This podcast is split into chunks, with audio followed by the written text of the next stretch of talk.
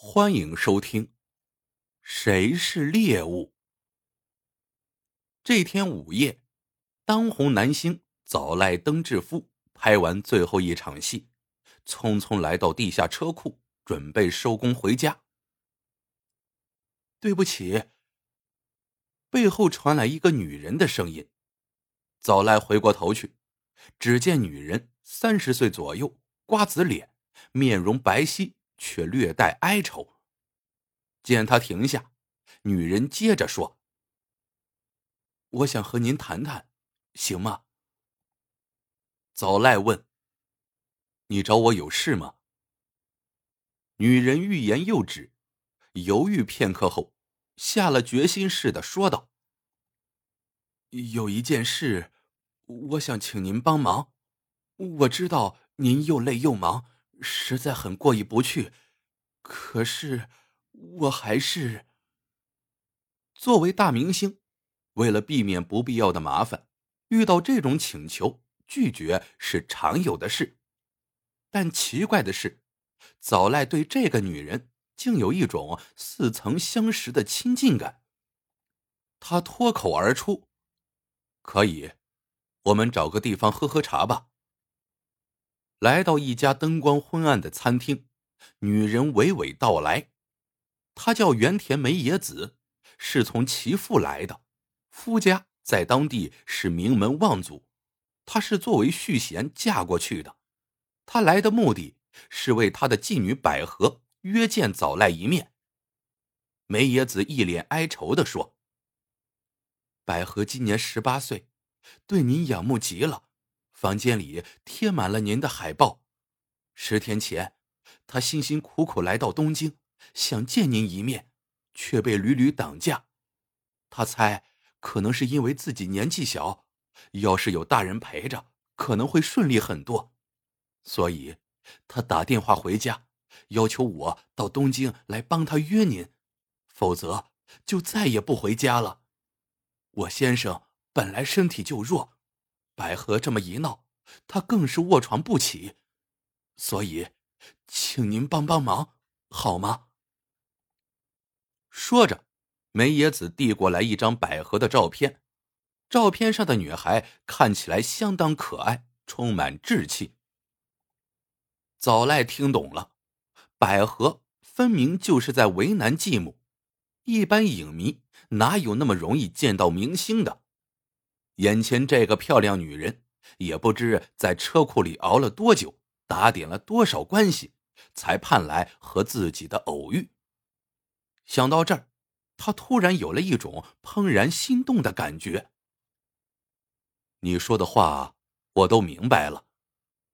早来安慰梅野子：“你家发生这样的事情，也可以说是因我而起，我会尽力帮你的。”依照百合的要求，他们约在某日晚间十一点见面。到了这一天，早赖早早载着梅野子来到约定地点，目的不过是想和他单独多待一会儿。梅野子身穿一套精致的西装套裙，美的令早赖迷醉。他佯装平静的问道：“百合小姐对东京是不是很熟呢？”梅野子说：“他虽然到东京来过几次，但每次都是跟团来的，所以应该不熟。他的口音含有一种淳朴的乡音，早赖觉得格外的舒服。你本人怎么样呢？”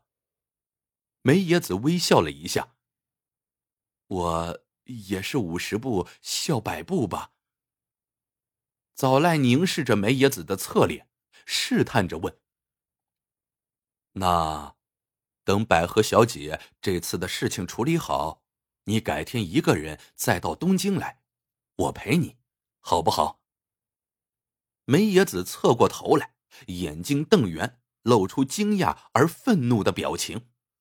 片刻的沉默后，梅野子说：“今天让您。”花这么多时间来帮我们的忙，实在感谢。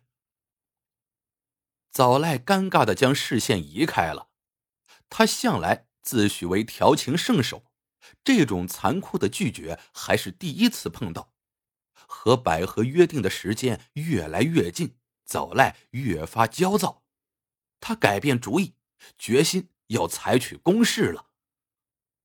梅野子小姐，早赖一本正经的说：“由于工作上的关系，所谓的美女我见得多了，可在你身上，我发现了一种独特的魅力。”早赖情不自禁的在梅野子的耳畔倾诉着肉麻的情话。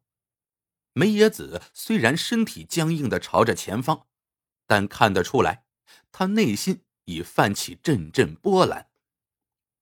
早赖趁机轻轻的摸了一下梅野子的手，梅野子立刻条件反射似的抽回手，漠然的说道：“百合快来了。”早赖很泄气。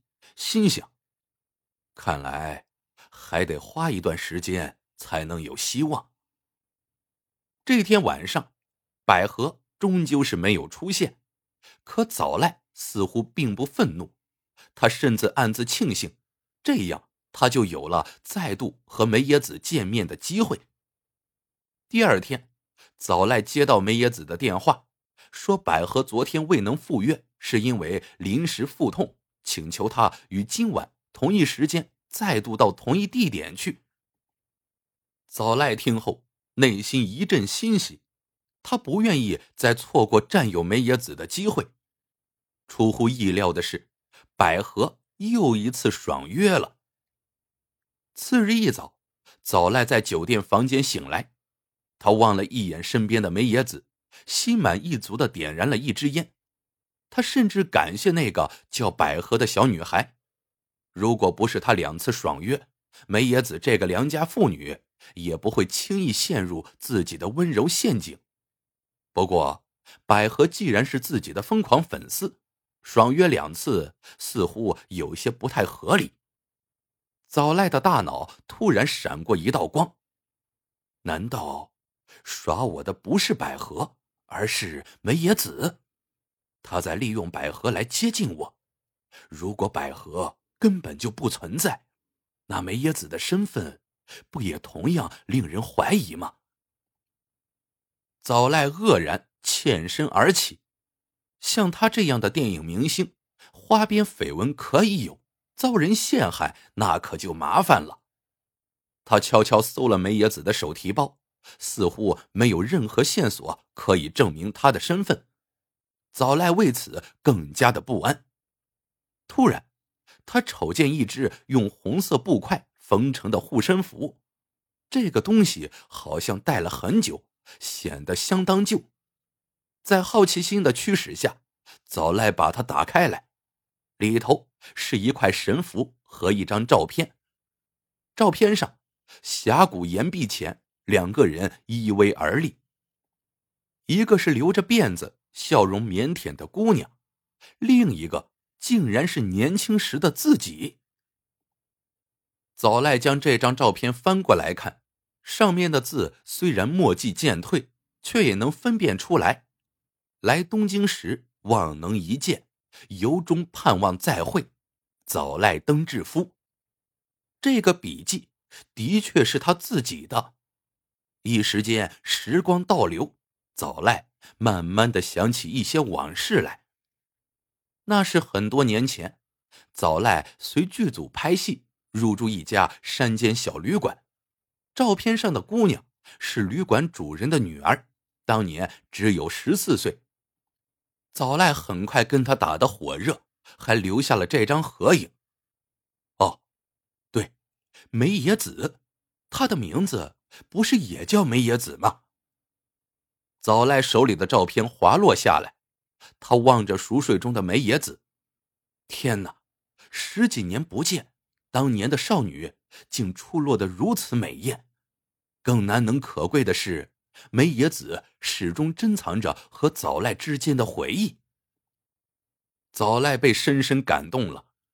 看情形，百合失踪事件好像不是虚构的故事。因为持有这张照片的梅野子完全可以名正言顺的见自己，并不需要煞费心机的安排这等圈套。那百合为什么接连两次爽约了呢？嘀咕这句话的时候，早赖的脑海突然掠过一个惊险的阴谋。或许，百合已经被梅野子害死了，对外却说是因离家出走而行踪不明。依照法律，失踪人口满七年，户籍上将以死亡处理。这样的话，一旦丈夫去世，所有的财产将由梅野子独占。以目前的状况来看，独女失踪也会使梅野子丈夫的病情更加恶化。早赖后背阵阵发凉，但反过来一想，倒也有些安慰。再红的明星。终会失势，这个美丽、痴情又富有的女人，没准儿会是自己以后的归宿。梅野子醒来后，早赖送她离开。早赖的车停在一个阴暗角落里，进入车内，早赖没有立刻发动车子，他想和梅野子再温存一会儿。得知早赖看到了照片，梅野子向他吐露了实情。那一年，你走了以后，人们常拿咱们的事作为茶余饭后的谈资。后来，我所有的亲事都谈不成，父母为此伤透了脑筋。彷徨之余，我来东京找过你，但那次在后台，你根本就没认出我。痛苦之下，我只有嫁给年纪很大的田园君，做续弦夫人了。梅野子的语调越是平淡，早赖的心里就越觉得愧疚，只得紧紧拥住梅野子，喃喃道：“对不起，这些年真是委屈你了。”正在这时，他突然觉得车窗外有一双眼睛正紧紧盯着自己，好像哪里见过。不对，是他，百合。早赖顿时觉得浑身的血液都凝固了，他一把推开梅野子，梅野子也侧过脸去。刹那间，他喉咙里发出了“啊”的一声，身体开始剧烈发抖。车窗外，百合的脸突然消失了。几秒钟后，驾驶座旁边的门被拉开，手拿相机的百合探进头来。这张面孔比照片上看起来成熟许多。他说：“早赖先生，再次失约，非常对不起。不过，您的好意我心领了。”接着，百合对缩在早赖背后的梅野子冷冷的说：“劳驾你老远到东京来为我约见早赖先生，可是……”现在既然让我看到这样的场面，我就不能承认你为原田家的一员了。过几天你会收到父亲寄来的离婚协议，当然也会剥夺你的财产继承权。这一点你应该没有异议吧？多说一句，看来你嫁到我们家之前的那些传言都是真的。早赖觉得。自己仿佛做了一场噩梦，百合的出现把他之前的推理全部推翻了。听说，女人永远忘不了自己的初恋，是不是这样呢？百合扬了扬手中的相机，笑着对早赖说：“不枉我买了这么多的明星海报，多谢帮忙。”说完。百合掉头就走，只剩下早赖和梅野子目瞪口呆的留在原地。